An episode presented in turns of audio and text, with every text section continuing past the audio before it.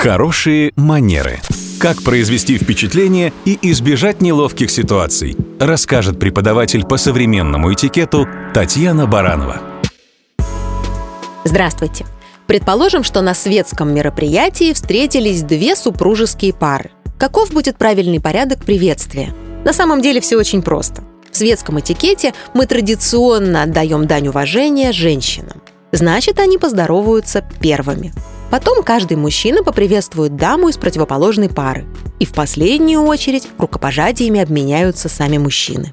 Вообще, если ситуация приветствия или знакомства происходит не в деловой сфере, то принято всегда представлять мужчину – женщине, младшего по возрасту – старшему, того, с кем вы лучше знакомы – мало знакомому собеседнику, одного человека – группе.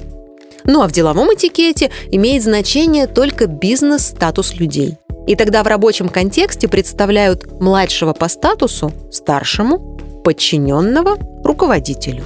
Вслух первым приветствие произносит ниже стоящий по статусу по отношению к старшему.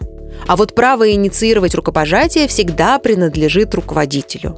Или женщине, если это светская ситуация. То же самое касается и светской беседы.